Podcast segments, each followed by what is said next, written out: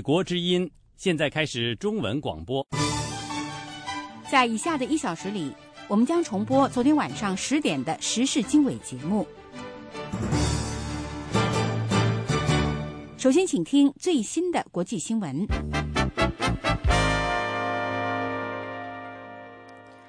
美国军方官员说，华盛顿正在准备在未来几周内在太平洋部署一个先进的导弹防御系统，作为应对朝鲜发出的导弹威胁的预防措施。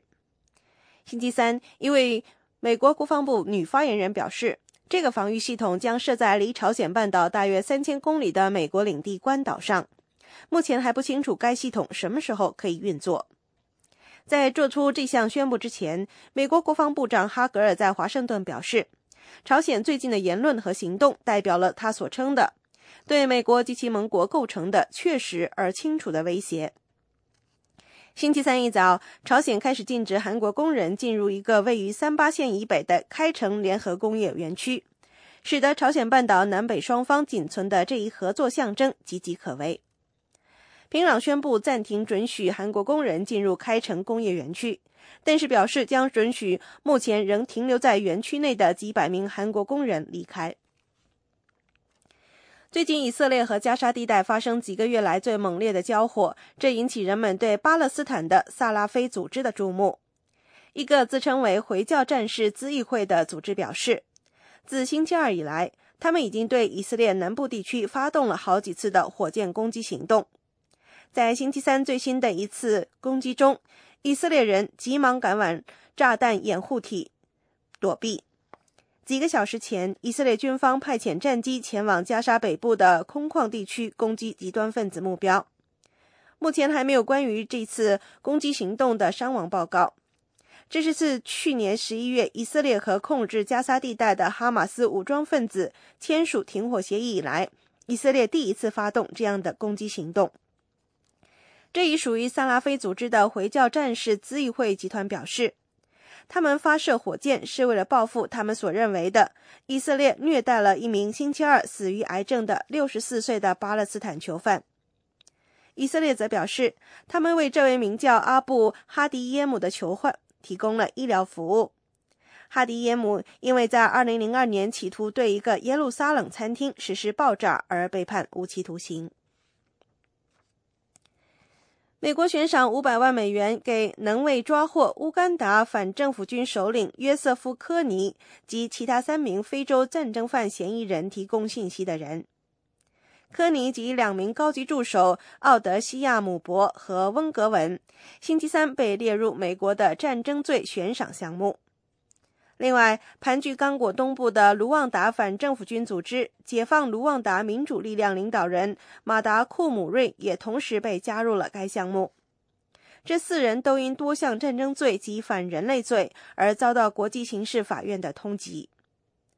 美国负责管理战争罪问题的特使史蒂芬·拉普在国务院表示：“美国在尽力不让战争罪犯逍遥法外。”法国总统奥朗德承诺将采取全面的反腐措施。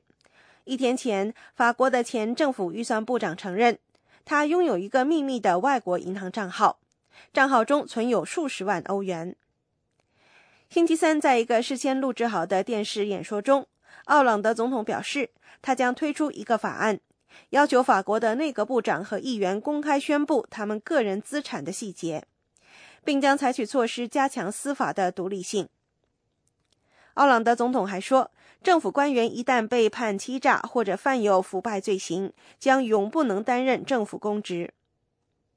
前法国预算部长杰罗姆·卡于扎克星期二正式以逃税和洗钱的罪名被起诉。之前，他承认自己与一家没指明的瑞士银行中有一个存款约为六十万欧元的账号。卡于扎克已经在两星期前辞职。卡伊扎克尔之前一直否认自己有不当行为。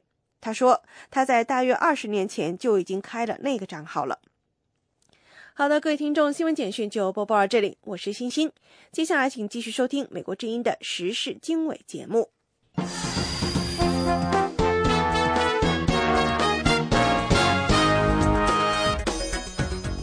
各位听众好，欢迎继续锁定收听《美国之音》的时事经纬。这里是美国首都华盛顿，我是节目主持人安华。首先给大家介绍这个时段的主要内容：朝鲜星期三禁止让韩国工人进入位于边界线以北的联合工业园区，这是朝鲜半岛迅速升高的紧张情势的一个最新迹象。另外呢，我们。得到消息说，陈光诚将会见小布什夫妇。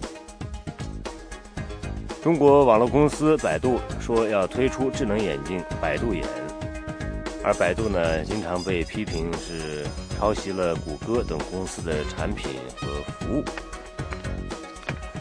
同时，我们看到呢，呃，在台湾方面的消息说，这个近年来啊，到这个大陆到台湾读学位的学生越来越多，而一些反对党的立委批评大陆学生在台湾受到优厚的奖学金，损害了台湾学生的利益。以上内容欢迎收听。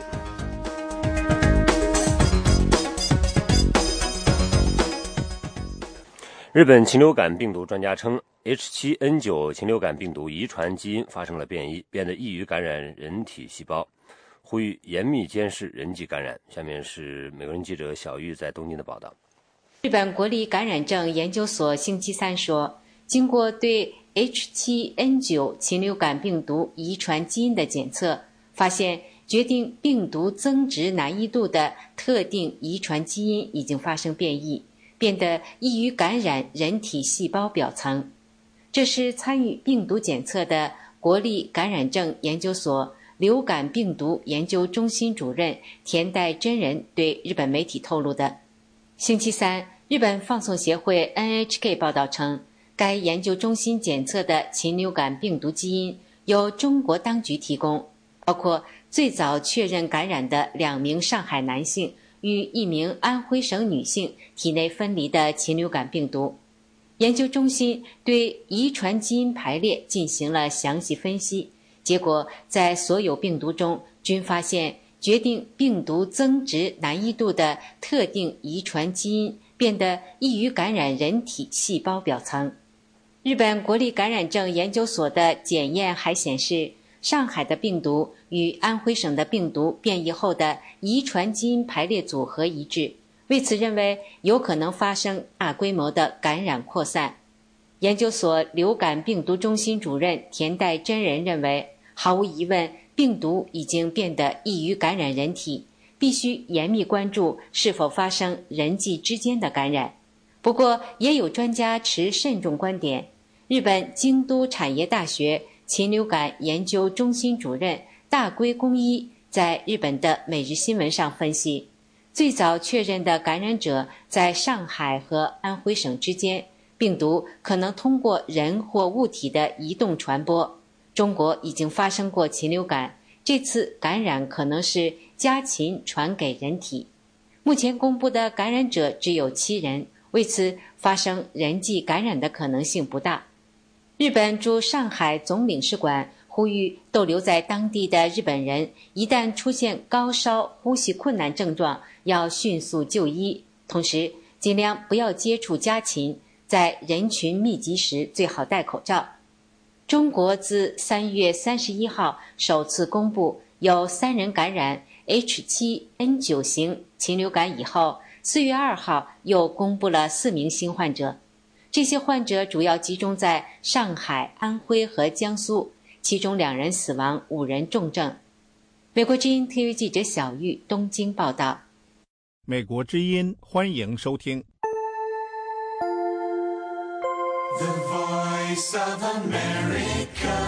各位正在收听的是《美国之音时事经纬》，这里是美国首都华盛顿。接下来呢，有一篇最新的报道：朝鲜星期三禁止让韩国工人进入位于边界线以北的联合工业园区，这是朝鲜半岛迅速升高的紧张情势中的最新的一个迹象，并且呢，让南北双方合作的最后象征之一也岌岌可危。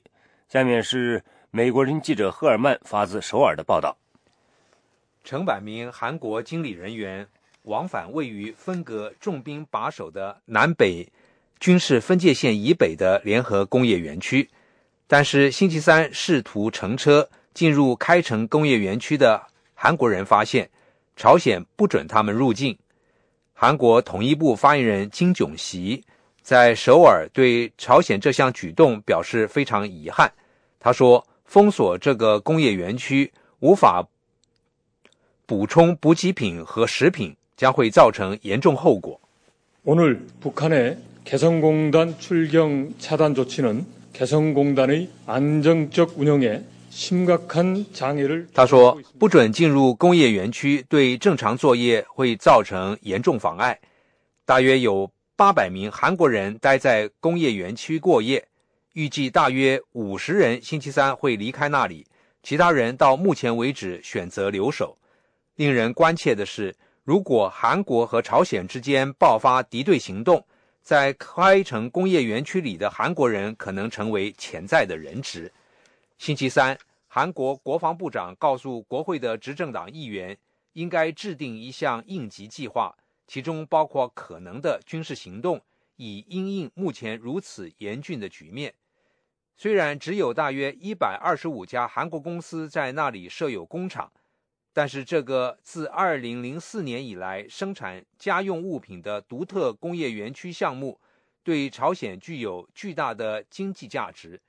这个工业园区雇佣了五万名朝鲜工人，为贫穷且孤立的朝鲜每年带来他急需的二十亿美元的营收。朝鲜这项至少暂时禁止韩国人进入开城工业园区的禁令开始的前一天，平壤宣布将重新启动延边核反应堆，要制造更多的核武器。朝鲜因为其核试验。和弹道导弹试验而受到联合国的制裁。最近几个星期，朝鲜连续发出好战的言辞，宣布废弃1953年的停战协定，誓言要对美国和韩国进行先发制人的核打击，并且宣称南北之间进入战争状态。The situation is volatile. and it is dangerous. What is your greatest fear right now with Kim Jong Un? Uh, a miscalculation and a uh, impulsive uh, decision that causes uh, a kinetic provocation. 目前的局势一触即发，而且危险。 记者问：“目前你对金正恩最大的担忧是什么？”瑟曼将军答：“是错估形势，一个鲁莽的决定可能会引起激烈挑衅。”瑟曼将军还是美国为首的联合国军司令。一旦全面战争开始，他还将在联合指挥的架构下负责指挥韩国部队。一九五零年代初开始，朝鲜半岛南北之间进行了三年战争，几乎摧毁了整个朝鲜半岛。以朝鲜和中国为一方，美国为首的代表十六个国家的联合国军之间签署停战协定后。公开的敌对行为终止，韩国则不是这项停战协定的签字方。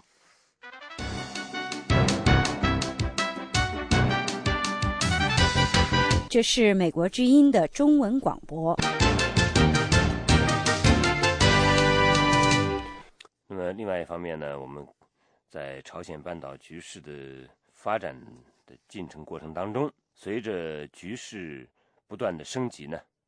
呃，美国和韩国外长，呃，星期二举行了会晤。那么，美国国务卿克里呢，是和来访的韩国外交部长官尹炳世是举行了会谈。那么，朝核问题，呃，当然是这次会谈的主要焦点。下面来听记者张荣祥的报道。美国国务卿克里与韩国外交部长官尹炳世会晤之后，将举行联合记者会。国务院说，平壤政府最近采取一连串的挑衅言行，朝鲜问题将是这次两人讨论的重点之一。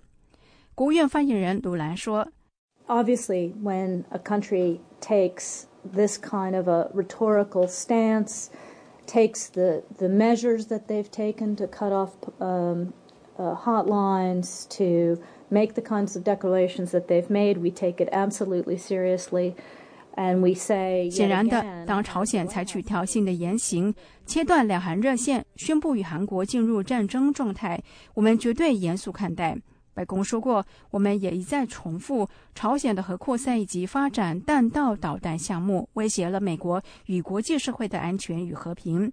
面对朝鲜的威胁与挑衅，美国保持警戒，坚定捍卫美国的东北亚盟友韩国与日本，并且通过加强弹道导弹防御系统保护美国的国土安全。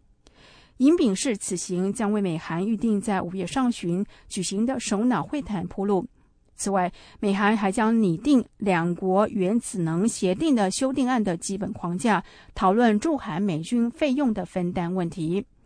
在朝鲜宣布与韩国进入战争状态之后，泰国驻首尔的官员接到韩国的通知，要求泰国政府做好准备，在冲突一旦爆发的情况之下，从韩国紧急撤侨。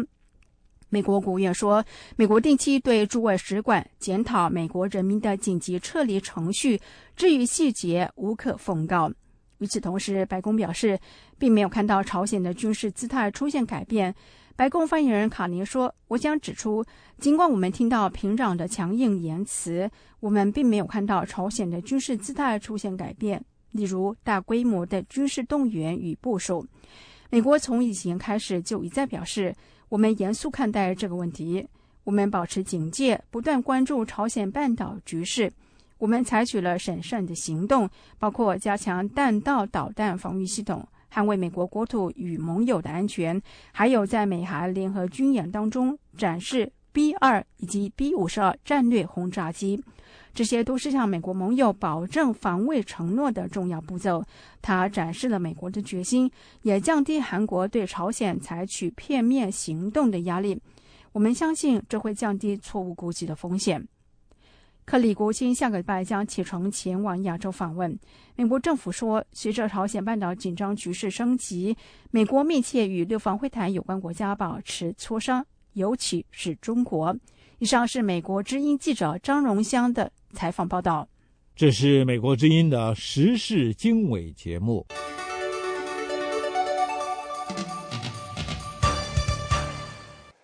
各位正在收听时事经纬。那么接下来呢，朝鲜呃宣布要重新启动这个宁边的核设施呢，是报道的主要内容。来听记者赫尔曼在韩国首尔的报道。根据朝鲜国家媒体报道，朝鲜原子能部门的一名发言人说，朝鲜将立即着手重启宁边一座五兆瓦核反应堆的工作。우라늄농축공장을비롯한영변의모든핵시설들과함께2007년10월육자회담합의에따라가동을중지하고무력화하였던 朝鲜中央广播电台的播音员星期二下午说，这将包括根据2007年10月6日六方会谈达成的协议，封存和废弃的铀浓缩工厂和五兆瓦石墨漫画堆。这个行动是朝鲜领导人金正恩宣布新的战略路线的一部分。他提出同时推进经济和核武部队建设。在韩国，外交部发言人赵泰勇称，朝鲜的行为的确令人遗憾。북한은그간이루어진합의들을약속들을지켜야할것이며한반도비핵화를유지할것입니다정부로서는상황을계속예의주시할계획입니다赵泰勇说，朝鲜应该遵守承诺和协议，保持半岛无核化。朝鲜的宁边核设施在2007年根据与美国、中国、俄罗斯、日本和韩国达成的协议而关闭。 朝鲜第二年拆除了这个核反应堆的冷却塔。看来，在重启反应堆之前，需要重建冷却塔。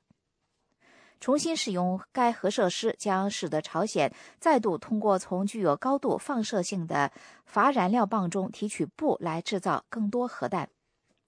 平壤星期二做出这一宣布之前，韩国总统朴槿惠与国防部长、统一部长和国家情报局长举行了一次临时安排的安全会议。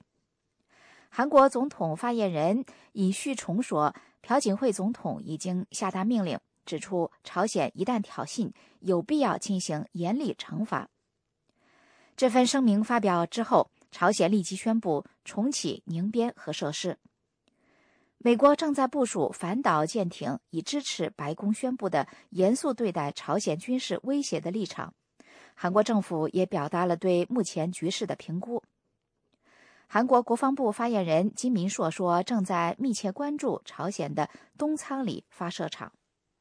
현재로서는그런음징후가파악되는것같지는않습니다아는걸알고있습니다그자세한내용에대해서는다그비밀입니다 金明说：“对媒体说，就他所知，还没有即将发射导弹的迹象。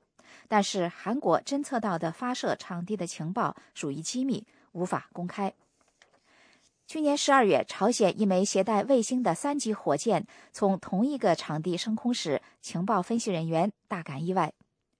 朝鲜称那次发射是和平太空发射，不过国际社会谴责它是弹道导弹测试，违反了联合国制裁。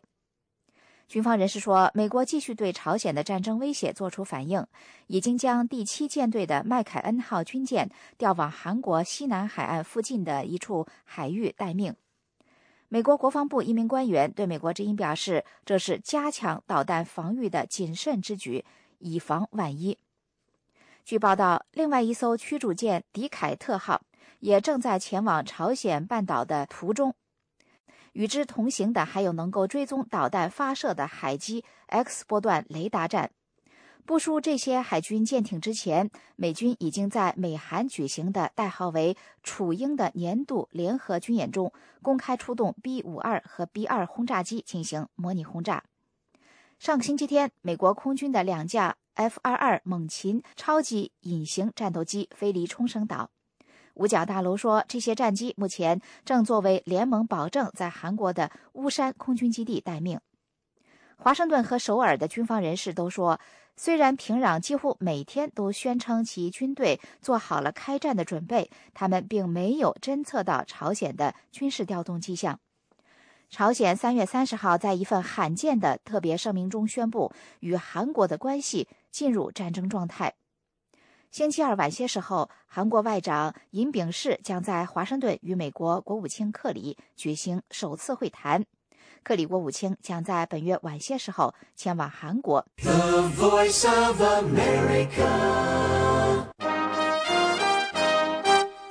里是美国之音的中文广播。那么接下来呢，我们有一篇最新的报道，那么就是呃，给大家介绍呢，呃，陈光诚将会见小布什夫妇。下面请听记者叶冰的报道。美国前总统乔治 ·W· 布什。和夫人劳拉·布什星期三将会见正在德克萨斯州访问的中国盲人维权人士陈光诚一家。会见将在新建成的布什总统中心的私人会所进行。基督教团体对华援助协会的创办人兼会长傅西秋牧师将陪同陈光诚和袁伟静夫妇及其儿子陈克瑞、女儿陈克斯参加会见。同一天，美国中部时间中午。对华援助协会和以这位前总统名字命名的乔治 ·W· 布什研究所将举办自由与法治座谈会，陈光诚将作为特邀嘉宾与会。布什研究所的创办人之一兼所长格拉斯曼将与陈光诚举行现场直播的公开交谈，探讨中国的自由和法治。会场设在位于达拉斯的。乔治·布什研究所。自幼失明的陈光诚成人后，坚持自学法律，并用法律知识帮助家乡民众维权，反抗当地实行的暴力计生政策，因而坐牢四年三个月。刑满出狱后，被囚禁在家两年，直至去年四月成功逃离，进入美国驻北京大使馆，引起国际社会的广泛关注。在美中达成协议后，陈光诚率家人到美国，现在纽约大学学习法律。据对华援助协会发布的消息，该协会星期二晚上在德州美德兰市举办年度联谊会，陈光诚和袁伟静一家应邀出席。陈光诚在会上被授予对华援助协会2013年度捍卫自由和法治勇气奖。去年获得此奖的是三位中国大陆法律界维权人士：滕彪、范亚峰和江天勇。以上是美国之音记者叶冰在华盛顿报道。美国之音时事经纬，欢迎收听。美国之音的时事经纬。接下来我们来关注呢，正在呃访问尼泊尔的前总统啊，美国前总统卡特，他说呢，尼泊尔在协助逃离中国的藏人方面呢，是受到来自中国的压力。下面是美国人记者的报道。美国前总统卡特在尼泊尔首府加德满都的记者会上说，中国正在对尼泊尔政府施加压力，要阻断流亡藏人经由尼泊尔逃往印度的通路。卡特率领其非政府组织卡特中心。准备观察尼泊尔将在今年稍晚举行的制宪会议大选。以往，尼泊尔警方若截获逃亡藏人，会将他们交给联合国难民高级事务署处理，联合国则会将他们送至达赖喇嘛居住的印度。不过，目前流亡藏人开始在边界受到拦截。卡特呼吁尼泊尔政府抵住压力，不要阻碍逃亡藏人。卡特说：“我希望尼泊尔政府不要屈服。”尼泊尔境内有大约两万名的流亡藏人。不过，近年来，尼泊尔政府对于举行抗议活动的藏人进行镇压。今年二月十三号，一名僧人朱古族泽仁波切为了抗议中国政府，在加德满都大宝塔附近自焚。事过一月，虽然流亡藏人希望能够领取遗体举行佛教葬礼，但是其遗体至今仍由尼泊尔政府掌管。卡特中心里面有一个民主项目。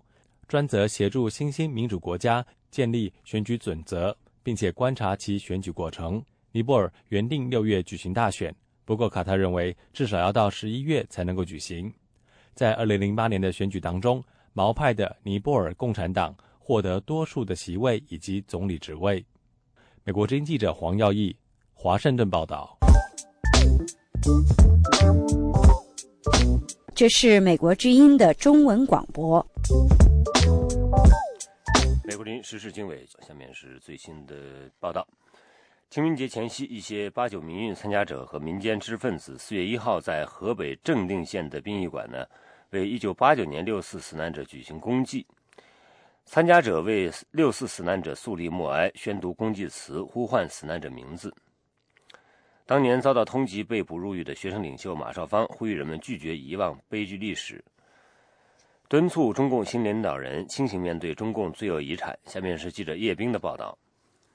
当场宣读的公祭词说：“面对六四，社会各方，包括我们自己，唯有正视，献出最深的悲悯和大爱，付出最多的真诚和善意，拿出最多的包容和智慧，并着眼于国家的发展和未来，去放下这个改革进程中的包袱，去愈合。”这段民族历史中的创伤，才能告慰这群无辜死难者的在天之灵。这是六四事件发生二十四年来首次在中国大陆民间以公祭的形式追思六四死难者。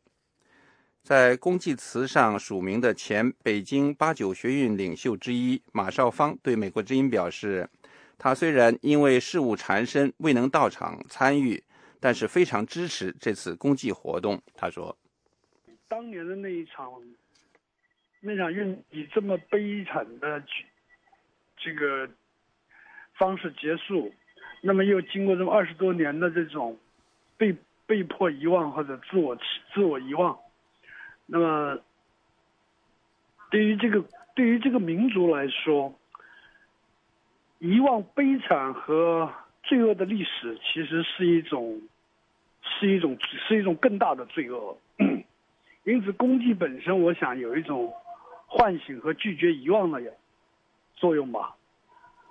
特别是在当今这个啊物欲横横流的时代，那么唯有拒绝遗忘，唯有记住历史，特别是追求真相，才可能使我们使得我们。或者我们的生活能够，嗯，更接近我们追求的，而不是像如今这样的浑浑噩噩吧。公祭组织者表示，之所以选择河北省正定县，是因为中共新领导人习近平早年曾在这里从政。公祭者要提醒习习近平，不要忘记他父亲徐仲勋先生坚决反对的六四屠杀，不要忘记中华民族历史的伤口。中国梦应该是宪政梦，相信那才是他父亲的梦。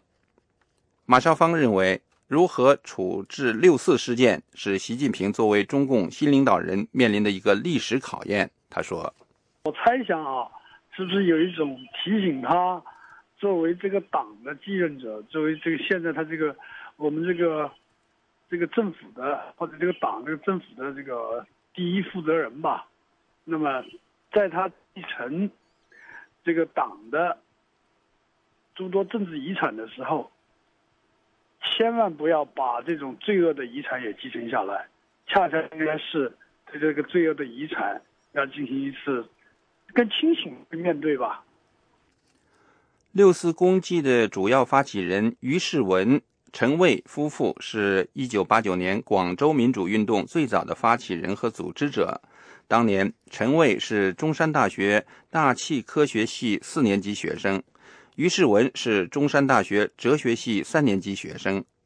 六四镇压后，他们分别被捕，各自遭到监禁一年半。据悉，警方在这次公祭活动举行前的最后时刻。获知了这一活动，部分参加者遭到阻拦，未能到达现场。但是当局没有阻拦现场的公祭活动。主要组织者于世文遭到河北、河南两省警方羁押、讯问二十四小时之后被释放，现在已经平安回到他位于河南省郑州市的家中。一九八九年的六四事件直接起因是中共党内的温和派领导人胡耀邦四月间突然病逝。得到知识分子和青年学生的强烈同情和怀念，民众对当时的官场腐败和独裁政体表示严重不满，迅速发展成为一场有百万人参加的争取民主的群众运动。当局起初把这场运动称为动乱，镇压期间称为反革命动暴乱，数年之后又改称为那场风波，但是仍然坚持当时中共当局。对至少有数百人丧生的六四事件所做的政治结论，至今不做重新评价。美国之音叶冰，华盛顿报道。美国之音时事经纬，欢迎收听。香港的中国观察总编王寒飞被控诈骗罪等罪名，四月三号呢，在湖南郴州中院进行了二审。这份刊物主要发表民权。呃，民众维权这个经历啊，历史研究文章，还有评论文章等等。那王汉飞的二审辩护律师说，法庭将择日宣判二审结果。律师认为，抓审王汉飞跟他这本刊物的内容不无关系。下面是美国人记者陆阳的报道。王汉飞的二审辩护律师胡新范四月三号在庭审结束之后接受了美国之音电话采访。他说，法庭决定择期宣判。律师说。王寒飞的杂志是合法刊物，这个要择期宣判。他说是说案情重大复杂，所以要择期宣判。他这个杂志是在香港注册的，呃，是一个合法媒体，叫《中国观察》杂志。我们知道香港很多东西其实也是面向内地的，啊，它的有部分杂志在内地呃出现，嗯，针对内地一些读者反映一些维权情况，这个是有的。王寒飞是湖南郴州人，今年四十六岁。他自幼非常爱好文呃文学，但是因为当时家庭困难，父母没有经济能力供他上大学。王寒飞的前妻李雪红告诉美国之音，后来王寒飞用打工的积蓄到大学自费进修文学专业，曾经长期在中国市场报做兼职记者，被称为民间媒体人。王汉飞二零零九年在香港注册了《中国观察》，这是一份季刊杂志，有评论文章反映维权人士经历的报道，还有揭发、揭露官员腐败的消息，包括揭露他的家乡郴州当地官员贪腐的事实。胡律师认为，王汉飞受到审判与他关注调查郴州官方腐败有关联。二零一二年七月，王汉飞在家乡探亲时被郴州警方逮捕，被控非法经营罪和诈骗罪。他的辩护律师胡新范认为，两项罪名根本不成立。非法经营主要针对他在深圳印刷的六千份呃《中国观察》，说他的刊物是在香港注册的，在内地印刷就是非法经营。而诈骗罪是基于王韩飞聘用的一名内地记者站负责人的举报。王汉飞当时要每个负责人各缴纳两万元人民币的风险保证金，这是搞诈骗。胡律师认为，如果说非法经营罪被控的也应该是那家印刷厂。至于诈骗罪，律师认为控方提供的事实非常模糊，根本不能作为控罪的证据。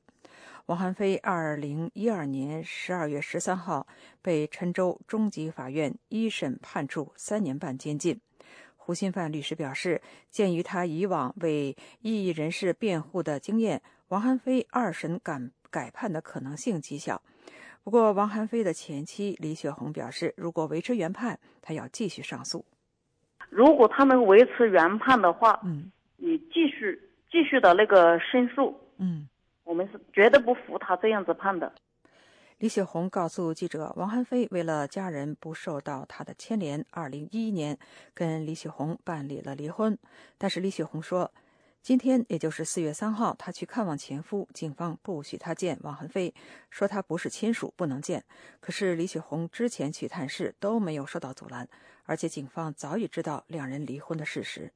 李雪红说：“她非常钦佩王汉飞的胆识和魄力，在王汉飞的影响下，她自己也非常关注中国的民主事业。”李雪红代表王汉飞感谢美国之音对她前夫现状的关注。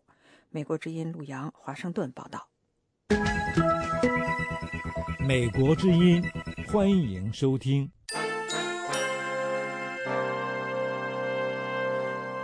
中国的网络公司百度说要推出智能眼镜“百度眼”。百度呢，经常被批评是抄袭谷歌等公司的产品和服务。那么，下面来听记者黄耀义的报道。谷歌公司从二零一一年就宣布研发谷歌的智能眼镜 Google Glasses，二零一二年四月推出试用版，并且将在二零一三年开始正式销售。根据美国科技网站 Mashable，中国的百度在四月三号证实将推出智能眼镜“百度眼”。百度国际媒体公关总监郭怡广对媒体说。百度眼已经在内部做过测试，将带有小型 LCD 屏幕，可以照相，可以声控，并且具有人脸辨识功能。这些都是谷歌眼镜的功能。科技网站 Tech in Asia 分析，百度眼的人脸辨识加上照相上传进入资料库比对的功能，虽然可以用来搜寻罪犯，但也可能被中国政府用来作为审查工具。百度在此前曾经表示，遵循配合中国政府有关互联网的规定。百度从成立以来，经常被批评模仿或抄袭外国网站技术或营运模式，尤其是谷歌公司的技术。从搜寻页面的设计到地图功能、工具栏、广告关键词等，谷歌经过投资市场研究、研发设计而推出之后，百度随后就推出类似功能的产品和服务。此外，百度百科的内容也被发现大量抄袭维基百科，但是却加上了百度的版权印记。维基百科专设了一个页面，详细列举被百度百科抄袭的内容。维基百科还在这个页面上发表声明说，百度百科自从成立以来，内容含有大量来源不明的文章及图片，其中包括许多来自维基百科及相关维基媒体计划的开放内容。维基人员曾经尝试与百度沟通。但是百度从未有具体回应。百度发言人郭一广表示，目前百度眼还没有上市计划，也不愿透露其他的功能。美国之音记者黄耀义，华盛顿报道。这是美国之音的中文广播。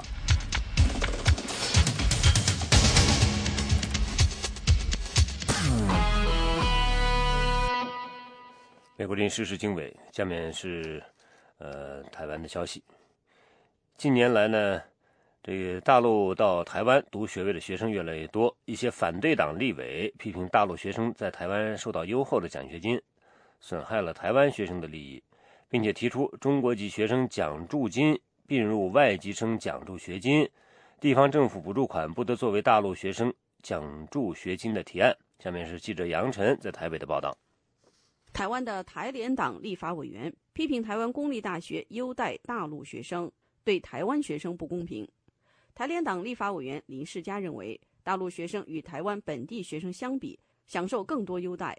譬如说，在二零一零年的时候呢，有入生九百二十八名，其中就有一百七十名有奖助学金，总共这个奖助学金的提供占了一千三百三十五万，平均每一位得到奖助学金的被赞助八万块。在台大，在台湾的大学，好，所以以台湾大学为例的话，每个研究生呢只拿了三万五千元的奖助学金，在清华只有两万六千元，交大呢只有两万八千元。好，那这个中生跟台生的待遇落差太大，所以这个八万里面，比如说有个学生拿了八万块的这个奖学金或助学金，学校它的使用的经费来源不得为这个政府的给他的捐助。所以你们发现它中间有这个，您觉得是违反了这规定的？是违反的，而且它其实读后终身嘛。你们有没有听到一些民间的一些抱怨呢？像关于这个问题，有啊，学生都很抱怨啊，因为资源，甚至其实他也挤压了外籍生的资源呐。嗯，一个学校能够提供这些奖助学金都有限啊。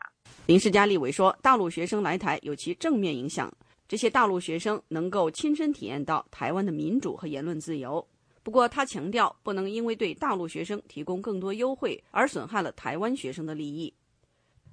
台湾总统马英九最近表示，开放大陆学生来台的政策会朝着越来越宽松、限制越来越少的方向发展。美国之音记者杨晨台北报道。美国之音时事经纬。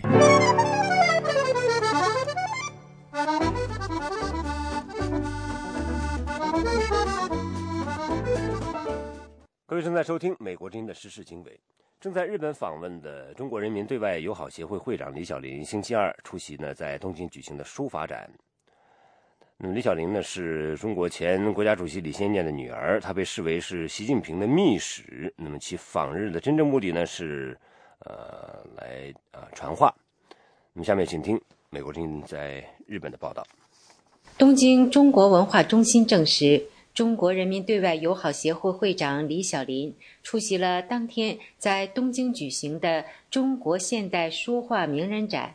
李小林自上周六起访日，这是他在三个月里第二次到访日本。去年十一月，李小林访日，并且与时任首相野田佳彦会晤。作为中国前国家主席李先念的女儿，李小林被视为习近平的秘史。肩负探索改善中日关系突破口的使命。日本政治评论家穗川龙雄称，李小林是中日改善关系的关键人物。他分析，李小林作为太子党议员，与习近平新体制有着特殊的渠道。他认为应该关注安倍是否会见李小林。他说：“安倍さんが会わないということは、中国との関係改善を急がないということ。”案に言うに等しいわけですからね、えー、しかし会うってことは、麻生さんを多分4月下旬に、えー、中国に自分のあの名代として派遣する意向があるということでしょう。 他说：“李小林上次访日受到时任首相野田会见，如果这次安倍不出面，就等于传递不急于改善与中国关系的信息。相反，如果安倍会见李小林，就预示安倍有意派遣麻生太郎副总理作为代理，四月下旬访华，为修复关系铺路。日本福井县立大学名誉教授、日中关系研究所所长林星光认为，中日双方应该搁置岛屿争议，从构筑危机管理机制入手，逐步实现共同管理与共同开发。为此，首先要实现首脑对话。他说：“现在安倍来说呢，现在呢就是不改善中日关系不行的。他关心的就是长期政权嘛，三年五年是吧？两年三年五年嘛，这样的必须搞搞改善中日关系。”林星光分析，安倍政权长期执政需要实体经济复苏的支撑，为此要借助中国经济的活力。穗川龙雄政治评论家认为。如果自民党在今年夏天的参议院选举中获胜，将给安倍访华提供时机。林星光名誉教授则认为，最好在选举前实现中日首脑会谈，因为选举存在各种不确定的因素。据报道，李小林将在日本逗留到本周五，这期间将会晤日本前首相福田康夫等人，同时他还希望会晤安倍首相。美国之音特约记者小玉东京报道。美国之音继续为您播送中文节目。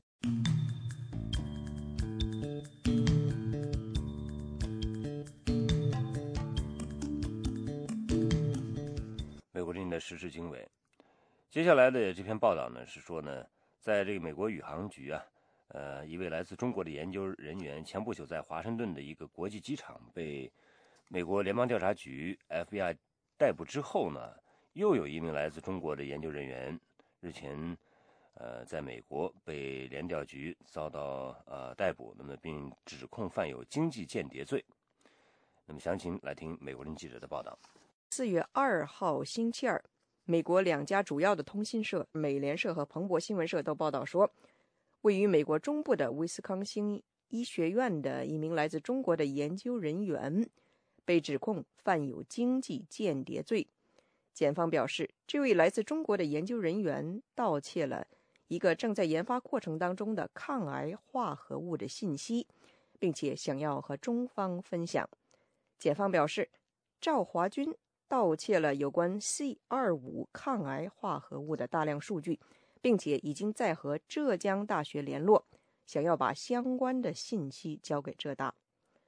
赵华军所在的威斯康星医学院癌症研究所的项目负责人马歇尔·安德森教授说：“今年二月二十二号那一天，他发现研究室里面有三只装有试剂的试管不见了。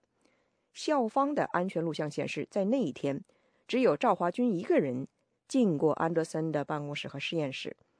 联邦调查人员随后在二月二十七号那天对赵华军进行了问讯，但是赵声称他不知道联邦调查人员在问些什么。威斯康星医学院随后立即让赵华军暂且停职。一个月以后，具体说是三月二十九号那天，赵华军被正式逮捕。美国联邦调查局。并于当天对他正式提出刑事犯罪起诉。赵华军目前被关在威斯康星当地的一家监狱里面，目前还不清楚这个案子将在什么时候开庭。来自美国联邦政府的指控说，调查人员在赵华军的电脑上面发现了将近四百个和 C 二五的研发有关的文件，其中有赵华军用中文写的一份。研究项目申请，声称是他发现了这一抗癌化合物，希望中方能够给予赞助，让他能够在中国继续这一研究项目。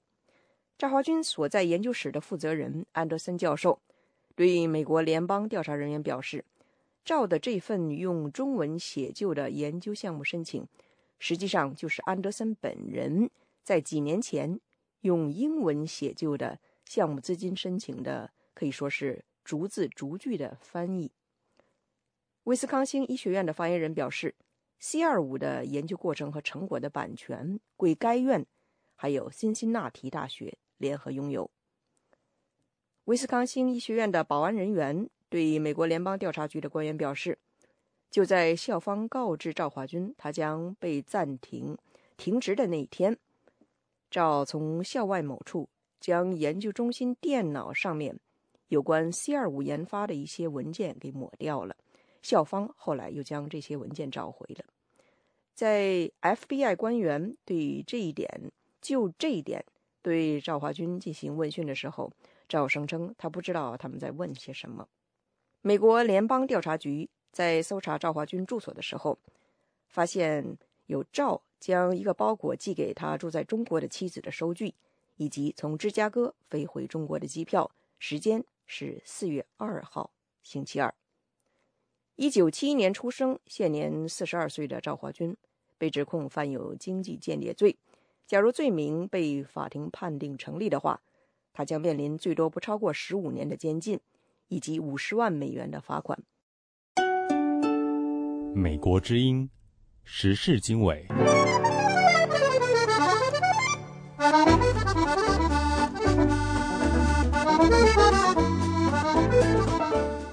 防是一个国家的首要任务之一了。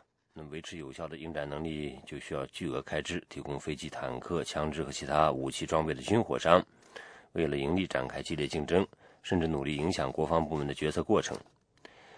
那么最近的一家全球性的监督机构公布了一份报告，对一些国家的国防采购方面的公开性做了排名。下面是美国人记者的报道。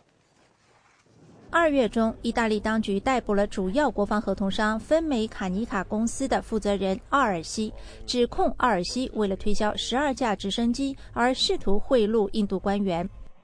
新德里最终搁置了这项交易。这个例子说明，有时国防合同商为了达成一笔价值可观的交易而不惜进行贿赂。全球性监督组织透明国际的伦敦办事处最近公布了一份报告。列出了八十二个国家国防采购的公开性指数，只有德国和澳大利亚两个国家名列最透明的顶级类，美国和英国被列入第二类。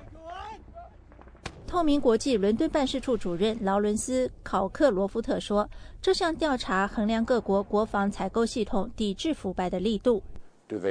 采购部门有没有措施拒绝那些有能力影响决策的游说者？”他们是不是肯定国防合同商没有贿赂任何相关的立法机构成员？我们怎样才能知道国防部的个别成员没有接受贿赂呢？透明国际的国防透明指数检查了五个方面的腐败风险：政治、财政、人事、采购和运作。从 A 到 F 的六级打分制来看，今年的报告中，三分之一的国家得分为 D，其中包括中国、俄罗斯、印度、巴基斯坦和南非。百分之十一的国家得到最低分 F，其中包括埃及、阿尔及利亚和刚果民主共和国。透明国际还为国防合同商的反腐败努力打分，在一百二十家公司中，只有一家得到 A。报告说，名单上的公司中，三分之二的公司不提供他们制止不当行为的足够信息。在部分国家，国防部和国防工业关系密切，军官从军火行业那里赚钱。公共诚信中心的杰弗里·史密斯举了几个突出的例子。大家首先会想到土耳其、巴基斯坦、印度尼西亚和埃及。那些国家的军队不仅是采购武器、训练军人和打仗，他们还控制着各个商业利益。有时腐败不仅涉及到现金。大约十年前，美国飞机制造业巨头波音公司和美国一名资深空军采购员达林·德鲁扬卷入了一起案子。德鲁扬先是和波音公司洽谈购买新的空中加油机，后来他辞去五角大楼的工作，加盟波音公司。结果他被判犯有串通罪，被判九个月的监禁。美国之音电视报道。美国之音 VOA 卫视新增亚太五号卫星 KU 频段，也就是小耳朵，每天在北京时间晚上八点到十点播出两个小时中文电视节目，全天多次播放，位置东经一百三十八度。此外，还在亚洲三号卫星 C 频段以及十一 H 频段，也就是大耳朵播出节目，位置东经一零五点五度。详细卫星数据，请登录美国之音中文网站 voa chinese 点 com 查询，或发电子邮件到 chinese at voa news 点 com 索取。VOA 卫视内容丰富，除了及时准确的报道世界重大新闻之外，更有很多令人耳目一新的专题特写，比如美食民主、美中话题、国会山上看中国、世界媒体看中国、解密时刻。法律窗口、火墙内外、美国万花筒、走进美国、新潮 USA、虎妈经、英语教学、VOA 连线等，当然还有人们耳熟能详的访谈节目、时事大家谈、焦点对话以及海峡论坛。欢迎收看美国之音 VOA 卫视。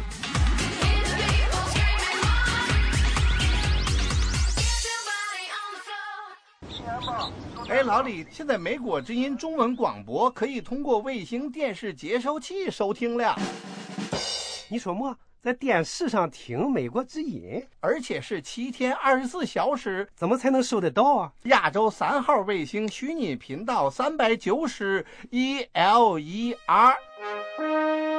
欢迎收听美国之音的中文广播。哎，你别说，这比这短波收音机可是清楚多了哈。各位听众，我是欣欣，在这一时段的时事经纬节目的最后，再为您播报一组新闻简讯。美国前总统乔治·布什和夫人劳拉·布什在美国中部时间四月三号星期三上午十点，热情会见了正在他们的家乡德克萨斯州访问的中国盲人维权人士陈光诚夫妇和两个孩子。会晤进行了大约一小时，谈论的重点是人权、自由和法治。陈光诚在会见结束后通过电话对美国之音表示。布什总统对我们非常热情，非常感谢他们抽时间和我们交流。谈到对这次见面的印象，陈光诚说：“啊，我的印象非常的好。这个自由、人权、民主、法治，这是将来不可避免的历史潮流。布什好多人都认识到这一点了。布什夫妇对我们非常的热情，非常的感谢他们抽时间跟我们交流。”电话采访期间，由于接下来接待方安排的现场访谈即将开始。陈光诚表示，以后他们会详细介绍一家与布什总统夫妇的会见情况。会见时在座的基督教团体对华援助协会会长傅西秋牧师对美国之音表示，前总统乔治·布什和前第一夫人劳拉·布什都很关注中国的人权状况及陈光诚在其家乡山东受到迫害的情况，以及陈光诚的侄子陈克贵仍在遭受迫害的现实。傅西秋牧师简要介绍了会见时的谈话内容。他指出，这是一位美国前总统首次会见人权活动家陈光诚。会见地点在新建成的布什总统中心的自由大厅，所以说这可以说是一次历史性的会见。美国国务卿克里下星期将访问土耳其和以色列。几天前。美国总统奥巴马刚刚结束对中东地区的访问，并帮助改善了土耳其和以色列两国之间的关系。美国国务院发言人卢兰表示，克里将在星期天访问伊斯坦布尔，然后将前往耶路撒冷和巴勒斯坦人管理的约旦河西岸地区。之后，克里将按事先安排的计划前往伦敦和亚洲进行访问。土耳其外交部长达武特奥鲁表示。他和克里将讨论区域关注的问题，其中包括叙利亚问题以及以色列和巴勒斯坦的和平进程问题。美国军方官员说，华盛顿正在准备在未来几周内在太平洋部署一个先进的导弹防御系统，作为应对朝鲜发出的导弹威胁的预防措施。星期三，一位国防部的女发言人表示。这个防御系统将设在离朝鲜半岛大约三千公里处的美国领地的关岛上。目前还不清楚该系统什么时候开始运作。在做出这项宣布之前，美国国防部长哈格尔在华盛顿表示，朝鲜最近的言论和行动代表了他所称的对美国及其盟国构成的确实而清楚的威胁。星期三一早，朝鲜开始禁止韩国工人进入一个位于三八线以北的开城联合工业园区，使得朝鲜半岛南北双方仅存的这一合作象征岌岌可危。平壤宣布暂停准许韩国工人进入开城工业园区，但表示将准许目前仍停留在园区内的几百名韩国工人离开。最近，以色列和加沙地带发生几个月来最猛烈的交火，这引起人们对巴勒斯坦的萨拉菲组织的注目。一个自称为回教战士咨议会的组织表示，自星期二以来，他们已经对以色列南部地区发动了好几次的火箭攻击行动。在星期三最新的一次攻击中，以色列人急忙赶往炸弹掩体内躲避。几个小时前，以色列军方派遣战机前往加沙北部的空旷地区攻击极端分子目标。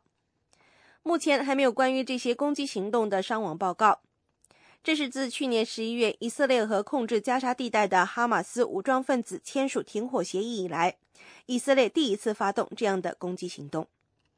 好的，各位听众，新闻简讯就播报到这里，感谢您的收听，再会。以上是这一小时的国际新闻。您如果需要获取更多的信息，请访问美国之音网站 www 点 voa chinese 点 com。